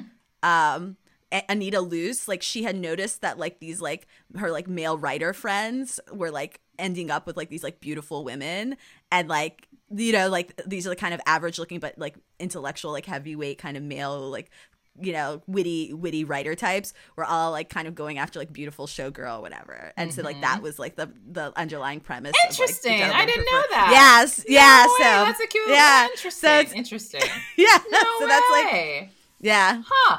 Well, so it's similar. As uh, just to correct things for the record, Emma Stone's husband, Emma, yeah, Stone, is Dave McCary, and he was not a writer on SNL. He was like a director, but he's like a comedian. So like that sort of similar sort of stuff applies. Like he's like a standard looking, like you know, like a funny guy. Um, anyway, so she like decides to write, like she gets annoyed about it. She's like, oh wow, again, like this like very average looking dude that's talented is like dating this like super mega star. So she writes a sketch called the Danny Horst rule rule, which is like basically like making fun of this like phenomenon while also showing how unlikely it is that it would be happen the other way. But yeah. plot twist, enter this like pop star named Noah Brewster, who is host and musical mm-hmm. guest for the week and they seem to have like a connection she's like am i making this up? like you know like it just becomes it's just interesting yeah. and so seeing some them sort of like engage with each other was fun and dance around with each other i don't want to spoil more than that uh, but like yeah, it just ends up being like oh the danny Horst rule for women does it happen is it possible maybe maybe not uh, and this like is hmm. interesting mm-hmm. because it's like starts in 2018 and goes on to like present time. And I just really, I, I thought it was, re- I thought yeah. it was really, really cool. I thought it was one of the interesting ways of it, like in sort of incorporating like what we've done or dealt with over the past few years in a way that I thought was quietly like quite intelligent and well done. And I haven't seen that yet in a book that I've read for fiction. Um, so I really enjoyed it. So romantic comedy, Curtis, Sittenfeld. I hope you're not still being pretentious about romance novels, Curtis, but you did a good job. I have to give it to you. You did. So do you think she elevated the genre, or you put her on par with like a lot of like the really good romance writers. I put her on par. I think people will say that she elevated the genre because they're like predisposed to sort of dismiss romance novels. Um, and mm-hmm. the, it's sort of how people think talk about Emily Henry. And listen, I like yeah. Emily Henry, but like, yeah, she's not the best Actually, the genre has to offer. She's not the best. And I, the, I think the, the problem is people like sort of like elevate her to be above the to tell say that she's elevating the genre because like she's like your like fiction writer type sort of like um archetype, and that's why she's been Able, yeah. and that's sort of her stick, right? But like yeah, like she's good. No, she's good. Don't get me wrong. But she a, Emily Henry book where I was like, wait, what? This like the last book was like, yeah. Hmm. So let's be honest. Yeah. and like I think the sort of the praise is a bit like, all right, it says like, oh, she's elevating the genre. And the same I think people will say that Curtis elevated the genre. I think Curtis did a really good job. It's a great book, but it's not like she's made the genre better than what it is because the genre is actually pretty good already, in my opinion. Okay. Well, it's interesting that you're saying that because I'm struggling with the genre right now. I did read a romance novel, which was highly suspicious and unfairly cute. I thought that was cute. I thought it was cute. I thought it was cute. It was by Talia Hibbert. I would she's hit or miss for me. I actually love her.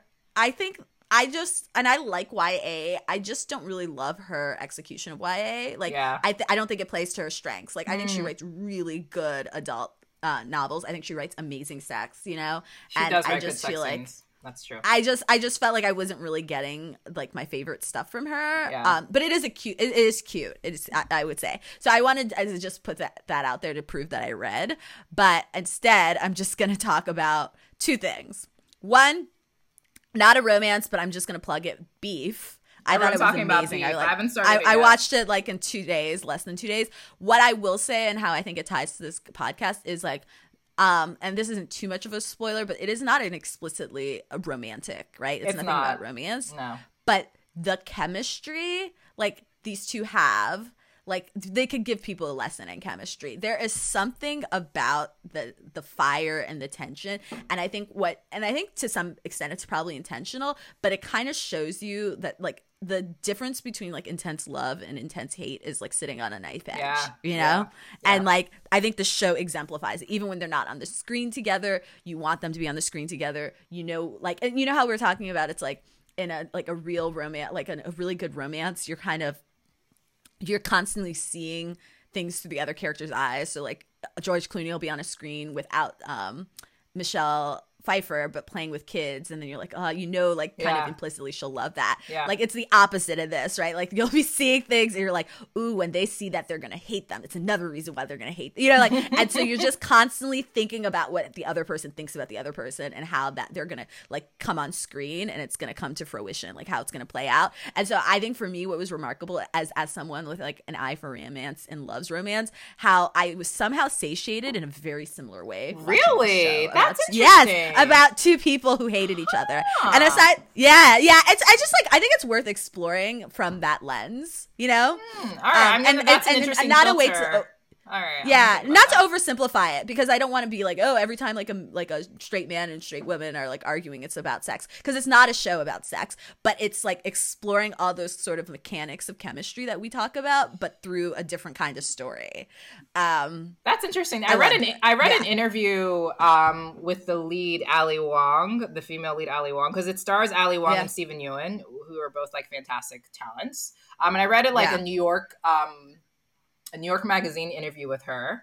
And I found it so like it was for the cut, or is it? I can't remember if for the cut of Vulture, but it was New York Magazine. And I found like there was a point where she talks about the chemistry that they have, um, and Yeah. how like it was it was so sort of like crazy to sort of feel that and be like so like just like consumed by filming that constantly. Yes. And it's really cool to see that you actually can see it on screen and feel it palpably. Yes, That's it's absolutely like I and I, I told a friend I was like, dude, like if the, she and Randall um, Park had like half the chemistry and always be my baby, maybe like it would have been a different they- movie. yeah, I, I, it was a great yeah. movie, but it was another one where they had friend chemistry. yeah, you know, it was a fun And I was movie, like- but yeah, no, they did not have. yeah, and I was like, wow, like seeing this, uh, you know, and so it, it, I just think it was almost like it, it's it's exemplifying a lot of the things that we're constantly talking about in chemistry about Yeah. chemistry, and then aside from that, it's just really well written. It's a phenomenal show. Like I want to call it in a public space. Like the moment I saw it, I was texting friends. I'm like, this is going to be an everybody's Emmys real. They're- You know, like, yeah, no, people like the internet cannot stop It's talking just- about beef. Yeah, it's gonna it's gonna be that show. about It's gonna sweep. It's it's very good.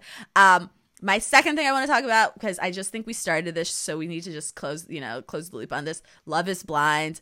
That we're, we're we're filming. We've missed the live show. Yeah, their live reunion is currently Uh, happening, Spoilers, yeah, spoilers, spoilers. Spoilers for Love is you- what- Blind. okay, well, but what'd you think? What'd you well, think? first of all, I have to tell you guys that I couldn't wait. Like, I was very annoyed. Like last weekend when they like didn't show us the wedding, so I looked up the marriage certificate to see who got married. So I was spoiled, no, me which was fantastic. I felt really good about that choice. I would do it again. Regret nothing. It was really exciting. How did you do that? So Washington State is one that has public marriage certificates. Oh! And so, like, first of all, I have to say that I saw it on Reddit first because there's a Love is Blind Netflix subreddit. And someone was Sorry, like, don't so read if you don't want to read the spoilers, but you can look up their marriage certificates. I was like, oh, are these people right? They're like, this is who got married. I was like, hmm, I don't know if I believe you. So then I looked it up and they were correct. The marriage certificates were there. I'll have you know that all of these people that got married got married early May 2022. That's when this was filmed. So they'll have been married Okay. a year next month officially. Okay. Thank you. Uh, Actually, that's helpful to know. Yeah, I thought that was interesting just to see the difference or what have you. Um, I thought the finale. I think this is probably my favorite season since um, the first season, just because of like the gen, like three couples out of five got married. Like that's pretty. One of them shouldn't. Kwame and Chelsea should not have gotten They're still married. together, by the way. I just, I- don't know if it was editing or what, but he. I should have sent you that. I so at I wasn't sure if you'd watched it, so I didn't send you the post that he made because he did like a post on Instagram that basically was like, "These are videos and photos from the time when we filmed Love Is Blind." Like, I know you guys think that I'm not into this, but I very much am. Um, and Okay. like, like editing sort of let us down, blah blah blah. But you know what though? I'll say this: he clearly chose her, and I don't think he like you know he chose Chelsea. Maybe there's something we're missing, but he should tell like even like I remember reading some like tweets about the episode before I watched, and they're like, "Oh, this Kwame, like, wow, Kwame said yes." Meanwhile, I knew he said yes because I looked up their marriage certificate. Like, oh, Kwame said I, I hate you. I. So I was not you. surprised. So people were like shocked. I was like, "Of course he says yes." You guys didn't know he says yes. That's so wild. He definitely said yes. So I was like, wanted to see how it played. out. People were like, "Well, he didn't look happy on like you know at the altar." I will say initially when he said yes, I thought he looks. I was like, "Oh no, what are these people talking about?" He looks like happy a little bit, but then like it was like you know what? It, I feel like he. God, what is it? I just feel like he's always on, and maybe it's because of the. That's camera. exactly it. Yeah, no, that's exactly I feel like it. he's, I always, always felt he was performing. on. So like initially I was like, oh, like this is a time where he doesn't seem to be on. Like he seems a little bit excited. But then at the end when she was like, oh my god, we're married, and then I was like, it's almost like when you do the smile to like to your boss, and then like your Yeah, boss leaves, and then you smile just like. I was like, bro. Do you want to tell your face that you're happy that you're married? Like I don't know, like. Your, I- your body I- language is not matching the choices that you're Yeah. making, but Chelsea's really into this. Like, I don't get this, but it's not for me to Yeah. get. Um, I do think like I was I like I don't talk about them as much, but I thought Brett and Tiffany they're just two beautiful people with beautiful They're so souls. cute. I'm so really happy. cute. They're, Yeah. It's like black love too. The He's- show was meant for like- them, like for them to meet. They The show- have there- are people- like Yeah, honestly. and there were people who took it seriously. They were on the show for the quote unquote right reasons. All right, Bachelor, Bachelor, let's go. but like I was really happy for them, even though I didn't enjoy watching them as much because they didn't have drama. They're not. They're not. But Yeah, like- they were kind of. I mean, the bi- biggest drama was the fact that Brett's pants didn't fit, and he needed that fixed. I know. I did appreciate that about him. I But- do like how he's a very fussy man. Yeah, he's I a like- I designer like that, though, like- so that tracks. Yeah, Yeah. yeah, yeah. yeah. yeah but like they're just I, I think what i liked about them is that they're mature right they're both in their mid 30s and Yeah. it shows like the way that they dated the way that they like made decisions they were very open in their communication about what they wanted and they didn't play any games about. How they felt about each other how they showed up like very early on he was like you know i have a fam- family not everyone is doing as well as i am and Mm. it's like important to be able to support them she says i get that like they talked about like the real important Yeah. things you know And they had chemistry. by the Um, and they had great chemistry You see, they And went to get a wasn't even- quickie, and they were doing the reception. Did you see that? Oh no, I missed that. She was like, "Oh, let's go to like at the end there." She's like, "Oh, like let's go to the like my the like bridal suite quickly and get it on." And then they did. I was like, "You know Uh, what? I love that aw. for you. That's awesome." Yeah, because they don't even give me like I. I mean, I definitely believe they want to bang, but they don't give me like a you know like in, like like what's his name Barnett and Amber. Like yeah, they seem like the sleazy couple that's fucking everywhere. you Yeah. know? like they don't give me like a oh th- it's a sex relationship. They Yeah. just seem like they have like a good. They're attracted to each A other. great There's connection. probably good sex. The great connection. That's what it is. Um, Bliss and Zach. Uh, you know like the, I just I, I like I'm happy for them, but that was the one couple where it's like I don't know what Bliss is gonna do. I think she's gonna say yes, but I don't know. I think she's gonna say yes. I don't came know. around I to like, them because remember I didn't like I like I found Zach, I like yeah. like I found Zach to be pretty awkward. Um, and at first I wasn't sure like like I have to give it to Bliss for just like going for it because this is part of like what like it's interesting about like having to just be vulnerable and be like you know what like I don't know a lot of people myself included that would have been able to be like you know what you picked someone that was like awful that I thought was a horrible person Yeah. and then you're going for me next and having that not be such like an ego sort of like an Yeah. ego thing like having the pride you know you know you talked about this on text like having the pride to like set that aside and just go for it because this is this is a chance that she wanted to take the leap for i find that Yeah. very like because love is about being uh, love is about vulnerability right i found that very Yeah. like I re- that I found I, that really resonated with me. I was like, you know what, like it might not be exactly what she thought it was going to look like. This like all encompassing, like you know, she's the only person that he's ever wanted in his life. But like they're really very well matched. You know what I mean? I think they're very well matched. They're very I was, well I've matched. been rooting for. I've been rooting for them. The I think whole they're time, very 'cause I don't really. I don't hate Zach. I think he's a little awkward, but Yeah, like, I think off. you know whatever. Awkward, but not like off, every awkward. every yeah.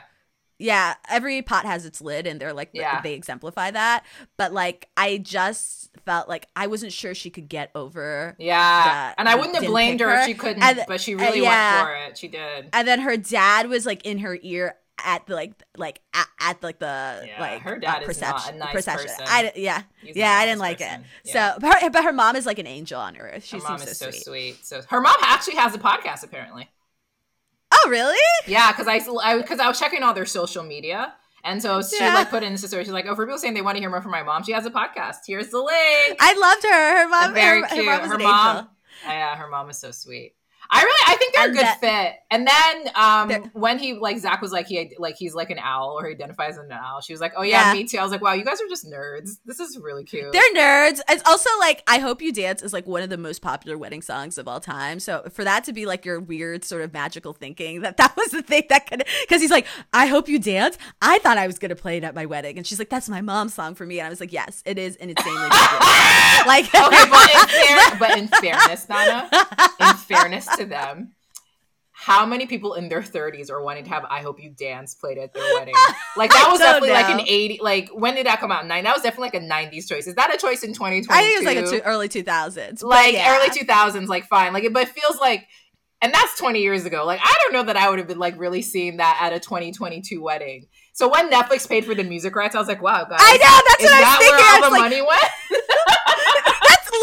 I literally said that to my boyfriend. I was like, oh okay, I guess that's where the music budget went was to this because the other music is like it was like we're and like and usually like Netflix music licensing like I know someone's like a uh, uh net, like lawyer for like Netflix music right like licensing rights a cool person really like her but like I'm like okay usually like they don't spend the money and you can tell in the choices Yeah. like but wow you guys broke the bank Netflix I know. is that why you I- had to add advertising because you had to pay for I, I love how- Dance I love my heart. We have the same exact minds. I was like, wow. So like this, is- wow this is that costs paying for here. money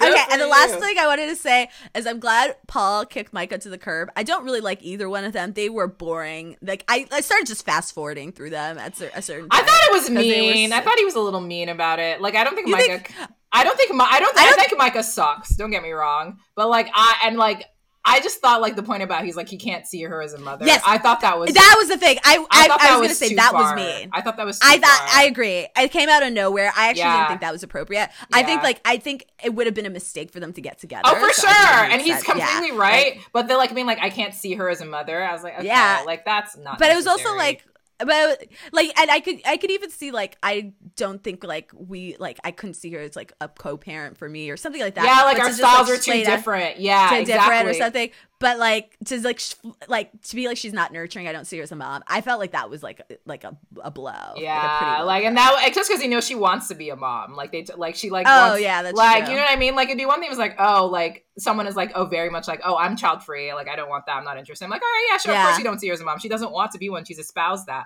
But if someone says I want kids, like I'm like I that's something that I want to be part of my future, and then you're sort of deciding that it's not possible for her because she lacks nurturing Yeah. capability. Like that. yeah i did like there's a weird coded word Yeah. um I will say I cannot believe her bra strap was showing her entire. That's how you I knew to- that she did not. she's not going to say yes because, like, like- what? So, like, you saw how Brett cared about the fit of his pants to be properly. I had to get a tailor to come fix that right before the wedding. That's how you knew Micah was because Brett was like, "This is my wedding day. It's not changing." Micah was like, "La la la la la la la." Like that's how like we're not going to do tape. We're not going to do do and anything. then her friends are even more terrible because they said nothing.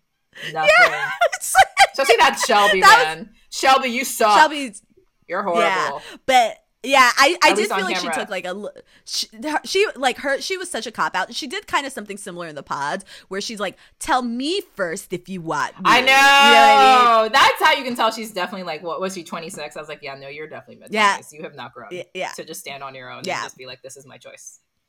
Yeah. So um, I'm glad that they didn't work out. I also didn't care about them. I really thought they were aggressively boring. Yeah, That's why I I was like, I don't even know if this se- I don't know if I would say this is my favorite season. I think the highs were high, but there was like a lot of stuff. I, I a lot of these couples were pretty boring. I think the most interesting part about Paul and Micah was the fact that she had toxic friends. Like I found that interesting. yeah, but they didn't explore that enough. Yeah, They but that was, I felt that very enough. twenties. I felt very like mid Yeah. twenties to have that type of those Yeah. type of friends. Like I was like, well, okay, also it's.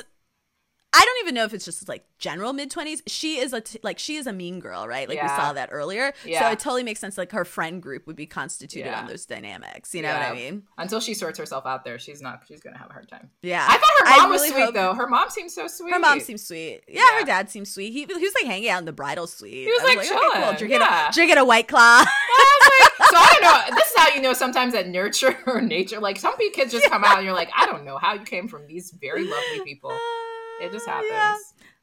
All right. Well, that's it. I I very much look forward to the reunion. I have to decide if I'm going to watch Succession tonight or Love Is Blind. I can't do both. I need to sleep. It's gonna be. it's I don't know. It's tough, but I think it's gonna be Succession for me. Oh my god, we can't even talk about last week's episode because of spoilers. But wow, what a great episode! But I think I, I I, think Succession was gonna win for me, and I'll get the reactions from people, and I'll, we can talk about Love Is Blind, the reunion tomorrow. So you and I can chat about it. All All right. right, Bye, Rom Squad. Thanks, guys. Bye. Until next time.